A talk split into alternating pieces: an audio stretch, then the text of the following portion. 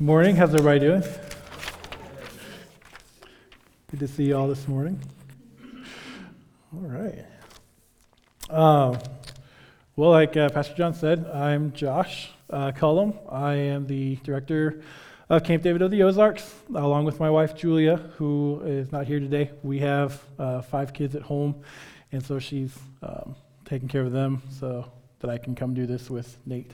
And you'll meet Nate here in a few minutes. Um, but just a little bit about like who I am, why I'm here. Uh, I actually first heard about Camp David when I was in college. I went to school at Missouri S&T in Rolla, and between my uh, last two semesters, that summer in between, uh, I actually learned that Camp David needed a support staff leader, and so uh, a guy that I went to college with actually recommended it to me, said I'd be good at it, so I applied and uh, I got it, and so that's how I learned about Camp David.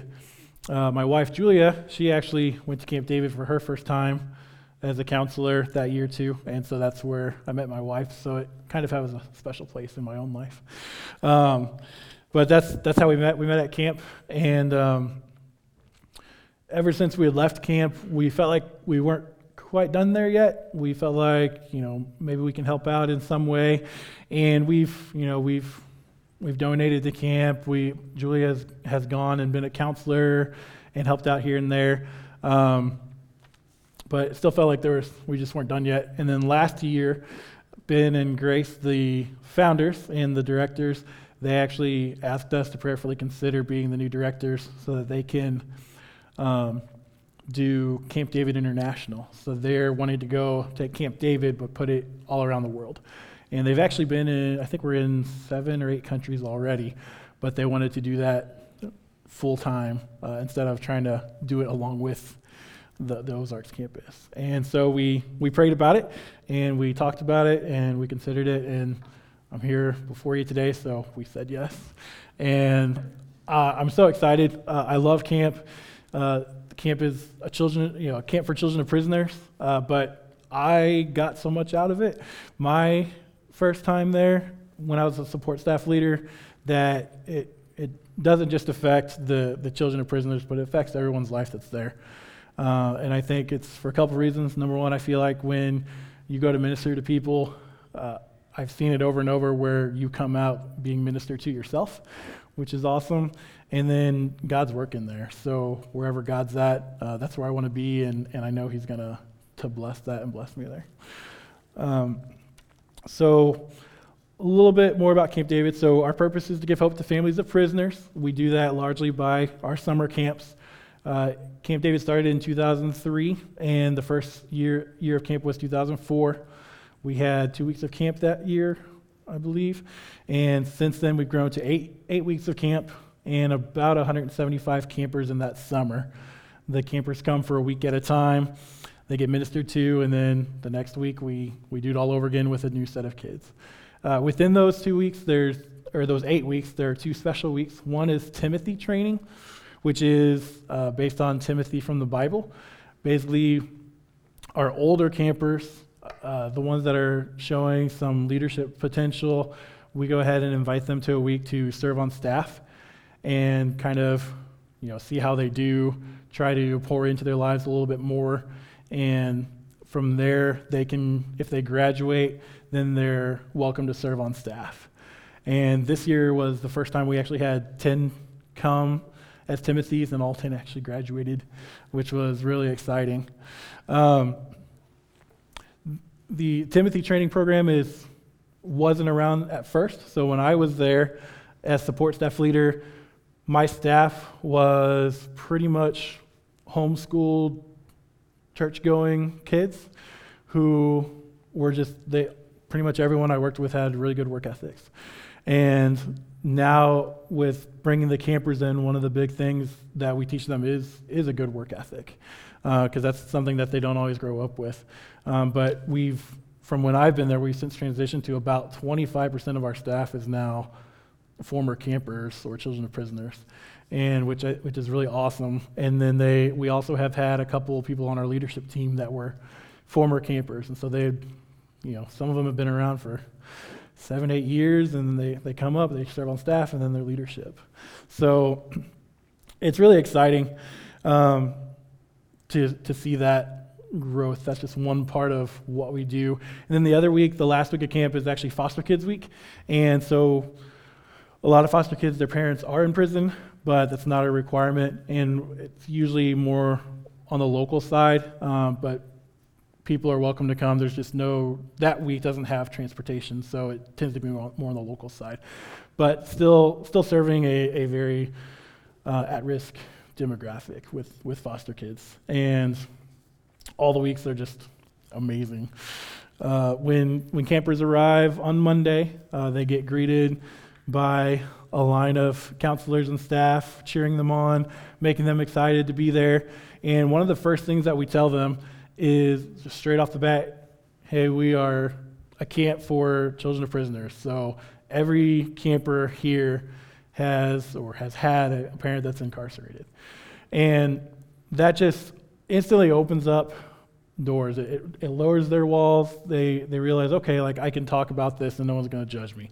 Because in the real world, at school or at home or, or wherever they go, you just don't talk about your parents being in prison. So being able to come to camp and share uh, and know right away, hey, we're all we're all in this together. We're all in the same boat. I can I can open up and you're not going to judge me. Just goes a long way. Um, one of my favorite things I got to do this summer was do lead the chapels.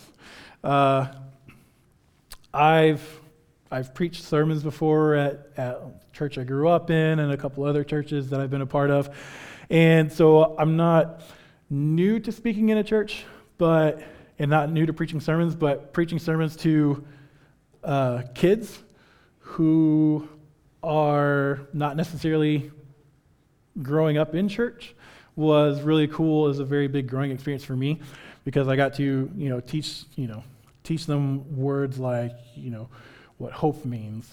Uh, but from, you know, I can't just say, oh, have hope. Like I have to define what hope is, you know, and hope being that happy expectation of good. Um, one of my favorite stories actually comes from, from right after sermon. We had a, a kid that came in, and he was actually kind of like a lot of our campers. He was kind of standoffish uh, kind of quiet, withdrawn. Uh, they, the campers, you know, on Monday, they, a lot of them say, I don't want to be here. And Tuesday, they say, I don't want to be here. And Wednesday, they say, I don't want, be, don't want to be here. And then Thursday night comes, they know they're leaving Friday, and then they're like, I don't want to leave. Um, so this, this camper was kind of similar to that, just kind of closed off. Um, but my, my, third ser- my third day sermon was about love, and God's agape love. And I got to show the campers that, you know, we are God's precious possession. And what I did to illustrate that was gave an example of if you were out digging for diamonds and you find just a big diamond, the biggest diamond you've ever seen, uh, you know, you just dug it out of the ground, so it's dirty. Are you going to throw that, that precious diamond away? And of course, they said, they said no. Uh, you know, they would, they would wash it up, they would polish it up, maybe take it to a jeweler to get cut the right way. And then, you know, you would either put it on display or have it heavily guarded because it's invaluable. But you would, you know, probably show it off at least to your closest friends, and you know, you would you would cherish it. You would, you know, prize this possession, and making that connection that that's how God sees us each and every one of us, that we're his precious possession. And maybe, you know, we've all sinned. Maybe we feel like we're not worthy, but God takes those, those precious things like diamonds and he, he cleans us up and he polishes us, and then he wants to show us off to other people. And when this sermon ended, this, this boy came up to me afterward and said he wanted to talk to me. I said, okay. And he said, if it was a fake diamond, I would just throw it away. I wouldn't keep it. I said, well, that's Probably true, yeah. But what are you to God? Are you the real diamond or the fake diamond? And he thought about it and he, made the conclusion that I'm the real one. And I said, Yeah, that's right. So you're God's precious possession and he's going to take care of you and he's going to show, show you off and, you know, clean you up and take care of you. And he seemed to be okay with that answer and he left. one of the things that we do on Thursdays at camp is we do baptisms. And that next day was Thursday, and he actually got baptized. And it was just one of my favorite stories from camp this year, um, just watching God work. But that's what that's what we do at camp. We we just love on these kids, and these kids being at risk, uh, they come with their issues. Uh, a lot of them have behavioral problems. It's definitely not you know a an easy week of camp by any means, but just showing God's love to them, um, showing that that God loves them, that we love them is one of the big things that we do, one of the big things that, that makes a different difference in their lives. And just letting them know, them know hey, no matter what, you're, you're loved and accepted. Uh, another thing we do throughout the week is we have a, cor- a class called What About It class. And what we do is help the kids to kind of think through their some some some big questions so the first question we ask is Am I a bad person if I love my mom or dad who's in jail or prison? Uh, then the next question we ask is Am I, am I a bad person if I hate my mom or dad? Uh, we ask you know, other questions as well, such as you know, Am I going to end up like, like my mom and dad?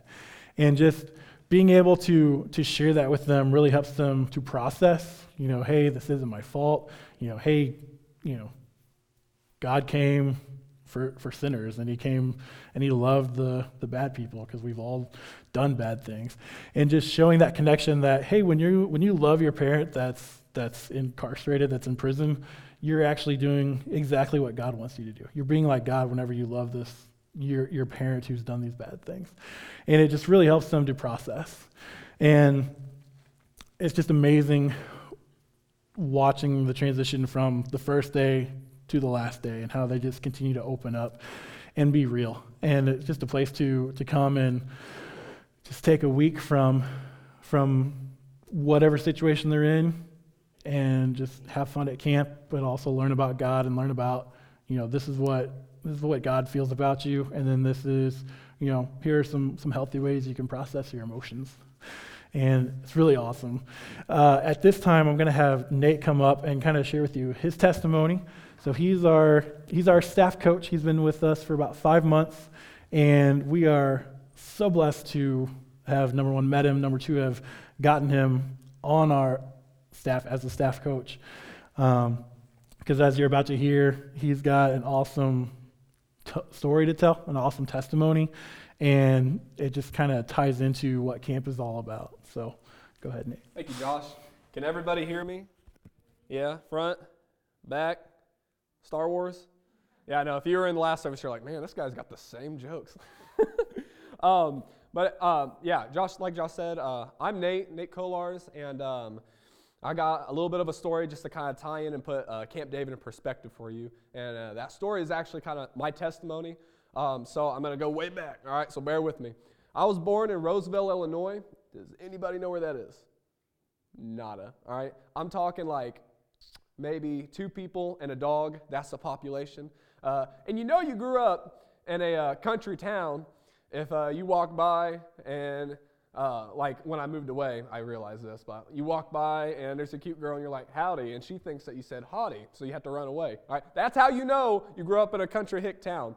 All right, so I grew up in this small little town, and uh, what I want to emphasize and point out is that my, I have a lot of siblings, all right, nine of them biologically, and um, my, my father wasn't necessarily the correct father. He had a lot to learn. He, was, he had trauma from his past when he was born, all right? He grew up with a stepdad who would beat him and whatnot, and that carried down because there was no accountability that stepped into his life. There was no ministry that stepped into his life and helped steer him away from that. So, with that being said, when I was born, when my siblings were born, we all fell into the same thing, all right?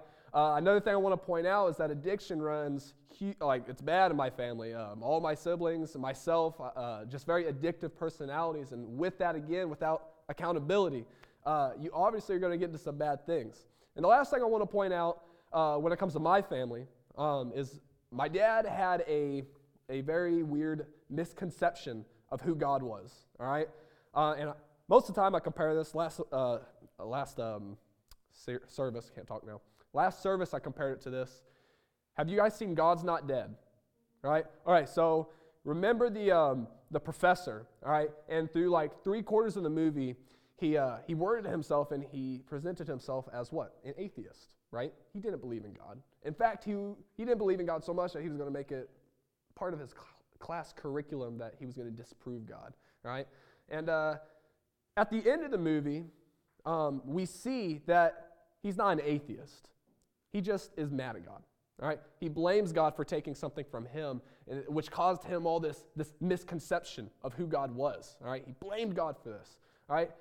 My dad, my bio dad, is a lot like that guy. All right? Was a lot like that guy. He's different 11 years later than he was uh, back then. But at that time, he had this huge misconcep- misconception of who Jesus was. And of course, without that accountability of someone else stepping into his life, and uh, we grew up with that misconception. All right? And um, so at nine years old, all the way up until nine, that's how I grew up. That's how my siblings grew up. Um, uh, and at nine years old, that night came, and my parents uh, they kind of split. Uh, my dad was in handcuffs, and and all nine of my siblings and my mom were were uh, going to stay at a hotel. And uh, long story short, like we went through some court cases. My mom won temporary custody, uh, and we just moved. And that's when like this whole like everything I've known in my little small hick, hick town, Roseville, changed. I moved to a lot of different places. I went to Quincy. That's where we ended up. And uh, you guys know where Quincy is, right? It's a big, t- big city, all right? And um, we landed in two different homeless shelters, but they were only temporary things, all right? Think about it. Mom, nine kids. It's not easy. All right. And the first, uh, the second homeless shelter, it was called Quanada. It, it's closed down now, unfortunately. Um, but uh, throughout Quanada, my mom realized it, there was a lot of realization through this whole process, but like she couldn't take care of us. She wanted to. And with us being nine kids that had this misconception of not only God, but misconception of who and how a father should treat his children or his wife, we had a lot of complications growing up, all right? And I'm, I'd lie to you if I said, well, we treated our mom right too, all right? Um, so the state stepped in, all right? And uh, I think in Illinois it's DFS or DCFS. I don't know. Missouri's DFS, Illinois is DCFS. But they stepped in, and uh, there was another amazing program, accountability, that uh, stepped in and called the YWCA, and they, uh, they basically help single parents, mostly moms, um, with kids, and they give them a job. They help them get a job. They uh, help them get on their feet. They give them like a duplex home and everything. And uh, so we did that. And at that at that point, I was kind of entering, I think, fifth grade. Fifth grade, and about half a year into it, where uh, my, my mom kind of came to the realization that she couldn't do it. She can't raise nine kids on her own, uh, and there was a lot of elements missing uh, for her to raise us correctly. All right, one of them things was a father. Um, so the state got connected again, and we moved to what I call my Camp David. All right, I didn't grow up going to Camp David. All right, but I grew up to I grew up, and that night I went to an organization through the state, me and my nine siblings, uh, called Shiloh Children's Christian Ranch. Has anybody heard of it? By any chance? All right. Has anybody heard of Show Me? All right. How about Coyote Hill? All right. Awesome. So all three of those organizations tie together, kind of similar to Camp David, all right? But they are foster homes, all right? But they're Christian-based foster homes, and, and they take a lot of these, a lot of kids that grew up like how I grew up, and uh, they, they give them a real um, image of how family is, a real image of who God is, all right? And um, I remember I walked in, it was crazy. I walked in, and how, how we knew we were moving because uh, we moved a lot, all right? How we knew we were moving was if our stuff was in like uh, the, the big, like, you know, like 200 gallon trash bags. I actually don't know if that's how big they are, but that's how we knew we were moving. We came back from school that one day, they were loaded up. I was like, oh, mom, like, where are we going now? And uh, I remember walking up, Transitions was where, that was the organization we met up at, and one of the Shiloh parents drove down from Clarence, the Clarence site, and, uh, and I'm talking like David and Goliath. That was, Mike was his name. Um, and I'll, I'll, put it in perspective of how like big, big, of a boy Mike was. All right, there's a biker gang called the Hell's Angels. All right, uh, he used to be a bouncer for one of them. All right, like before he became a Christian, he used to ride with those guys. So he was a scary looking dude. And I'm glad he was on my side. so I went up and, and like I looked up at him. He's like, "Hi, Nate," or should I say, "Hi, Nate?" You know, like you're gonna call me Dad now. You know, and um, uh, so from that day on, I moved to Shiloh. All my siblings went to Shiloh, all nine of us. And um, now, how did I word it last service? How many of you know a foster parent who would just take nine kids at the same time? I do, uh, but it's more of an organization. All right, that's that's. I mean, even one or two foster kids or three, like it's a big deal. You're, it's a whole different element to your family. But that's what Shiloh does. That's what Show Me does. That's what Coyote Hill does. Uh, and they took us in. We all got split up into different houses, but Shiloh gave us a, se- uh, a second chance. All right, and through Shiloh, all right, through Shiloh, I was able to to rebuild my relationships, to rebuild my my self-image. All right, and uh, I got to find an actual perspective, the correct perspective of who Jesus Christ and God is. All right. Uh, I had, all of us had a lot of things to work on, like it's not correct to hit a woman, all right? That's how we grew up. I watched, I, you know, we grew up seeing my dad do that, so it's like, that's not right, you know?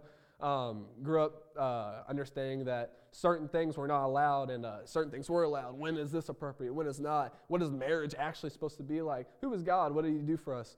All that started turning at Shiloh, not only for me, but for my siblings too, all right? And um, so I entered Shiloh at sixth grade. All right, that, so I want to emphasize that was the opportunity. That was kind of the first pivot, and uh, or second pivot, you could say. Um, I'm gonna fast forward now.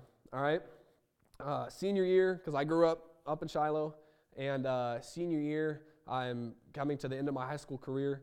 And what do I want to do? Well, I didn't really know what I wanted to do, so I was like, well, I'm gonna do the military. All right, and and I and I've had a I had a recruiter for a little bit, and I was ready to do that, and then at some point in my senior year, I got in an argument on the bus with, um, uh, with one of my classmates. His name was Ethan.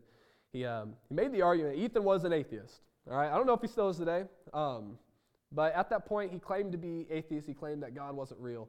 And I was a Shiloh kid, senior, who was like, well, God is real. All right, so we butted heads. And on the bus that day, he made this argument, this statement. He said, You're only a Christian because you grew up in a Christian organization. I was like, No, I didn't. Well, the more I thought about that, like it kind of hit me. Uh, I was like, well, am I? Am I? Do I only believe in God because I grew up in Shiloh? You know, like, and it hit me so hard that when I once I got off the bus that same day, uh, I called my recruiter and I withdrew my application. It was still like the paper part, um, so nothing was like tied in, and I found myself the rest of my senior year, and over the summer, I was enrolled at a Bible college called Central Christian College of the Bible. And um, it was there where I found my faith. All right, so now I'm going to transition to the next stage of life. I'm in college. All right, I'm in college, and in my first year of college, I, I don't, I'm not going to lie to you, like, I learned so much about Jesus because I had no accountability. All right, I had, I didn't, I, my, my Shiloh parents and whatnot, I kind of was that freshman freshman uh, um, kid in college that didn't have any accountability, and I was going to parties, and I was just not focusing on. I was at a Bible college, all right, and I just was not doing what I was supposed to, and um, and then I had a a group of guys. We call them the huddle now, all right. Sounds like a movie, um, but they were my accountability, and I didn't know it, but they were watching me for a while. And little did I know there was a lot of prayer that went into this, but uh, a conversation that I had with one of my professors, and he has invited me to the huddle and wanted to invest in me. And with that being said, over that summer, going into my second year of college, everything, everything for me changed. My perspective, I was like, I have people supporting me. I have churches supporting me. I have people praying for me. I have people that want me to succeed. And God is investing in me. And I'm throwing it all away for selfish and temporary reasons. All right? So my whole perspective, my second year of college changed. All right? And I'm just going to keep it short. My whole second year was, it was good. I found my faith. I can gladly say today, if I was to look at Ethan in the eyes and we were to have that same argument, that same statement that he said back at senior year, if he was to say, You only believe in God because you grew up in a Christian organization, I could say today, No, I don't. I believe in him because he's real. I believe in him because I invested in his word and I found out who God is for me. All right? Now, I want to well, how does this tie into Camp David, right? All right. So you've noticed that I've emphasized the word accountability, all right? And it comes to both summers of my college career, because I only did two years of college. Um, how, how many of you have heard of camp teams by any chance? Got a one or two, three? Okay. So for those of you who don't know what camp teams is, it is a college's way to, to share their college. And for a Christian college, it's not only their way to share their college, but it's their way to share Jesus. All right? So I'm assuming you guys around here have a local or two of them or three local church camps. All right? So that is what we aim for as a Christian college. We will go there, we will have a team. Uh, the college will have multiple teams depending on size. And, um, and we will spend a week there, much like we're, we're, what we're doing here. Do a little speaking. We got a little table back there. All right. Uh, we'll do that for uh, a week at a uh, church camp and invest in the kids and invest in uh, different people. Ministry is all about your connections and, and who you're meeting and stuff. That's all, that's camp teams. All right. And Central, my second year, all right, second summer, uh, I got the opportunity to lead a uh, team. The first year I was on a team, the second year they asked me to lead a team. I was su- super stoked about it. And it was our, Central hasn't had a worship team in a long time, not a traveling camp team worship team. This was the year that was going to happen. And it was so hyped up, and my uh, admissions director, he came to me, he was like, hey, you know, like, uh, within a few hours, I had, I, don't even remember, 500 or maybe it's 200, a lot of emails, all right? And uh, that's how bad people wanted the worship team. And so obviously, you know, that kind of went to our, our heads. We're like, yeah, dude, we're the top dog. like, they want us. And then COVID happened, right? And everything changed. Um, within those few hours of him getting all those emails that we want you, uh, fo- there was a few hours followed by we were not going to have uh, anybody outside coming in, all right? Um, those were a little bit different times than how we see COVID now, but there was a lot of fear and there was a lot of um, what is going to happen in the future. So we lost our opportunity to go to these far off camps and, and lead worship. And it got, it got to us, I'm not going to lie. But God works, right? So guess the camp, I'll give you a hint. Guess the camp that was the first camp that filled our schedule. You guessed it. Good job. Camp David, all right? Now, I wish that that was our uh, response when, um, when we saw that, but we were like, are we leading worship? No. okay, we'll go. you know? But little did I know uh, that God was going to do a lot. And what, half a year later now, I'm working here. Like, I didn't know any of this, all right? So we went, and Camp David had their, I was only there the summer for the first week and the last week. The last week was foster, foster kids week. And um, during the first week, I, I had lots of conversations. I met lots of kids. This wasn't my first rodeo with doing camp. Um, but I had a conversation with my foster brother, Titus, and it was like, there's something different about this camp, man. He's like, yeah, I feel it too. Keep in mind, uh, Titus is from Shiloh too, all right? And we came to the realization that these kids, all right, these kids are very similar to the kids that we grew up with, all right? Um, not all Shiloh kids have parents in prison, all right? But but um, we realized that, and we're like, wow, that's kind of cool, you know. And then the rest of the summer goes on. I started, um, I started to pursue my actual dream with going back into the, the military, if you could call it a dream, uh, at the beginning of the summer. And it was a slow process because I was only there on weekends, so it took a lot of the summer. And um, and basically, at the middle of the summer, uh, I got declined at MEPS, and then right after that, I went like into a two-week quarantine because we were shut down. And um, it was, that quarantine was, it was just crazy, all right? Because I was like, I don't really know what I'm to do next. There was still question on whether college was to be, at that time, it was like, is it to be online? Are they to be in person? Are they doing it at all? I don't know. So I was like, okay, I can't go to the military. I'm not to go to MEPS. I, in that two week quarantine, I filled out about 200 applications and I, I mean, I had a lot of time on my hands, all right? So I was just like, where am I to go?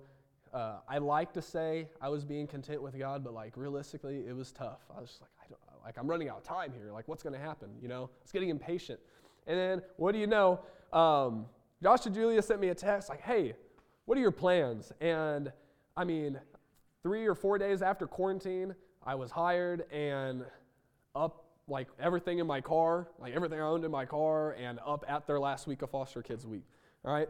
So if you were to ask me five months ago, all right, about like my testimony and stuff and, and how God's working in my life, I kind of have a different perspective on it now. But back then it was like, yeah, that, this is how God's worked in my life. But I've realized now, because in the last five months since I've started this job as staff coach at Camp David of the Ozarks, so much has changed.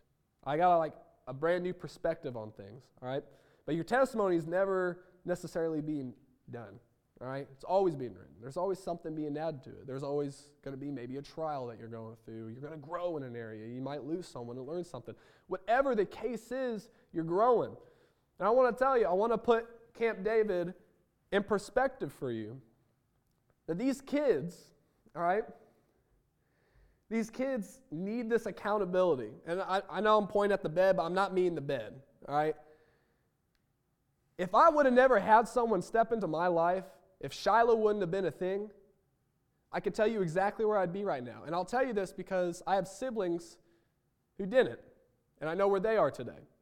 If I would have never had my Camp David step into my life, I wouldn't be standing up here wanting to share my story, wanting to share the place I'm working with, and sharing Jesus' name.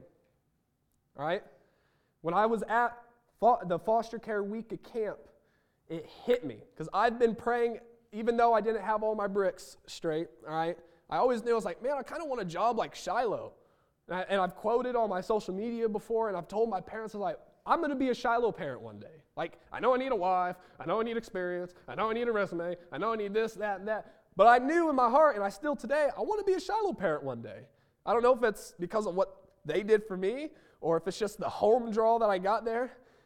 But that foster kids week at camp at the end of the summer, I realized God answered my prayer because Camp David is now my Shiloh.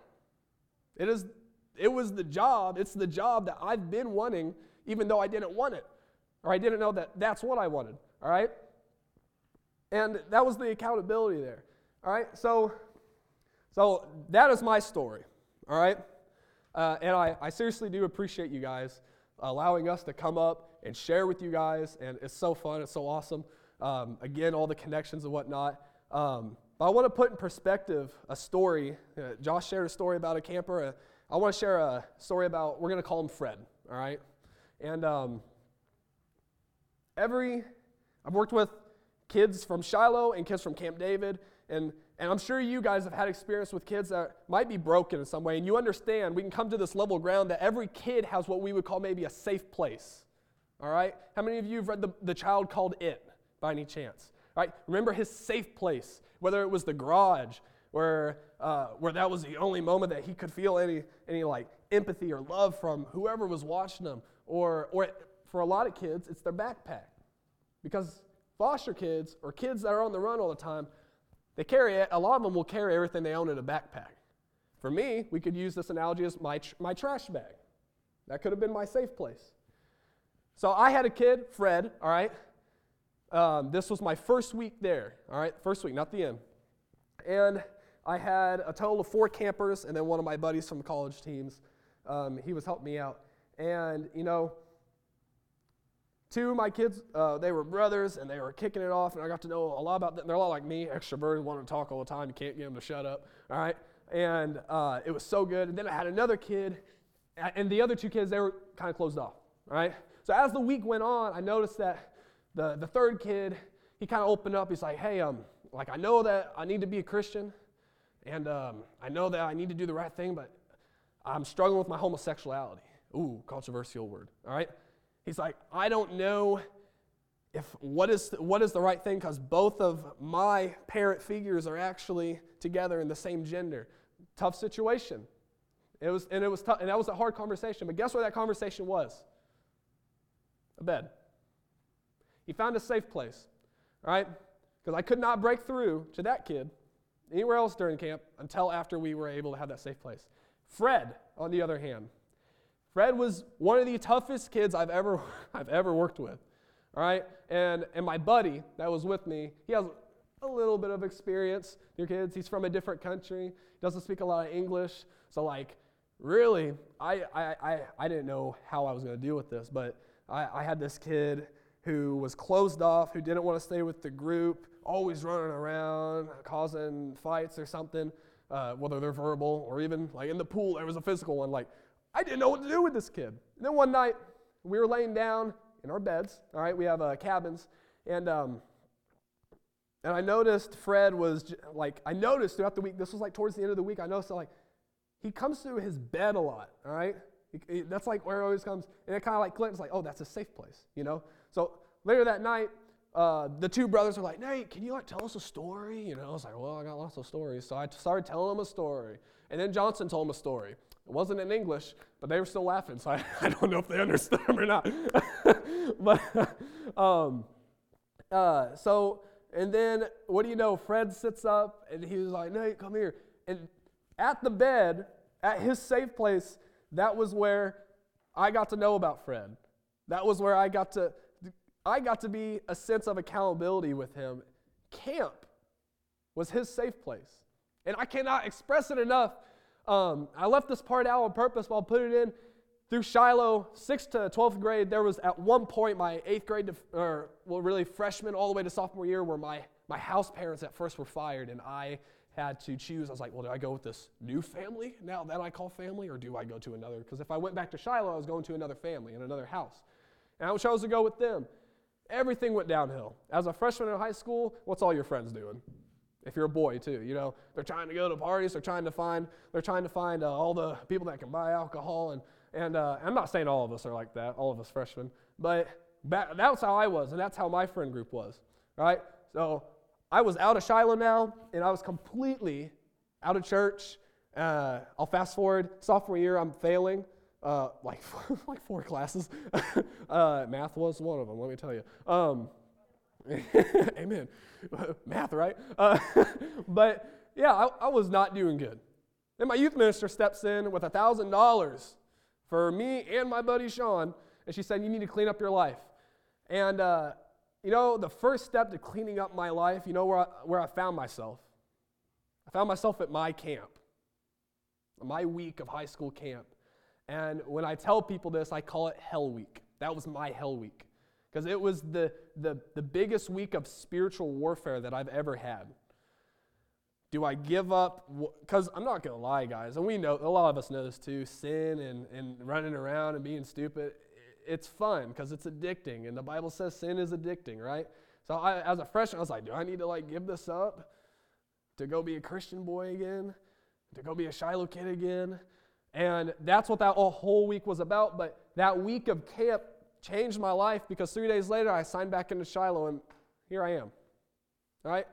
So even if it's a bed or a mattress, a pillow, um, whether it's a physical thing that these kids are getting or if it's a conversation from someone who works there or a volunteer, you never know. And if you get anything from my testimony, I want you to know this you never know what is going to be that pivot point for them. Because, and I can say that 100% clear because I have people in my life who don't even know how much they affected me. All right? So you never know uh, what that pivot point is going to be. Thank you for letting me share. Thanks, Nate.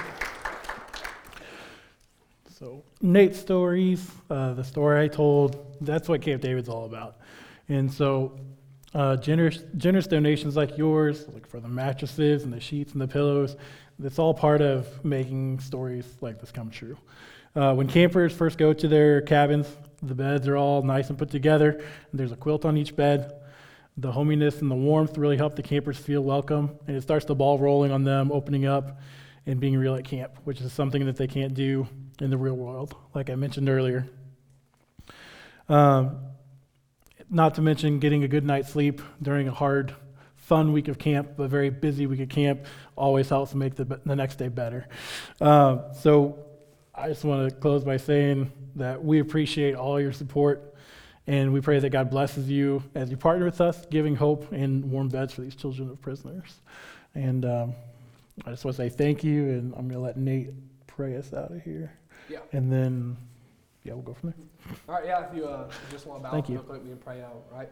Uh, dear God, thank you so much for uh, this day, Lord, and uh, again, just thank you for creating us, God, and you hear all of our prayers, the prayers that aren't being said, the prayers that are being said, God. Um, I just want to take this time and thank uh, this church for allowing Josh and me and Camp David to just to come and uh, to share uh, what we are and God, really what you're doing through us and doing through other people, uh, and, and uh, just all the kingdom work and how you're using your kingdom workers to benefit your kingdom. God, uh, thank you for that, and uh, I just want to thank you for um, accountability, sort of say, or uh, let's just these ministries. God, I want to thank you for these ministries like like Shiloh, like Coyote Hill, like Show Me, um, this church, and God Camp David. I just want to pray and thank you, God, so much for allowing, allowing us as your kingdom workers to, to invest into these kids, God, um, to, to change their lives, right? And just, and just um, to point them to you, God. So again, God, we appreciate you. We love you. And uh, just thank you for all that you do. In God's name, amen.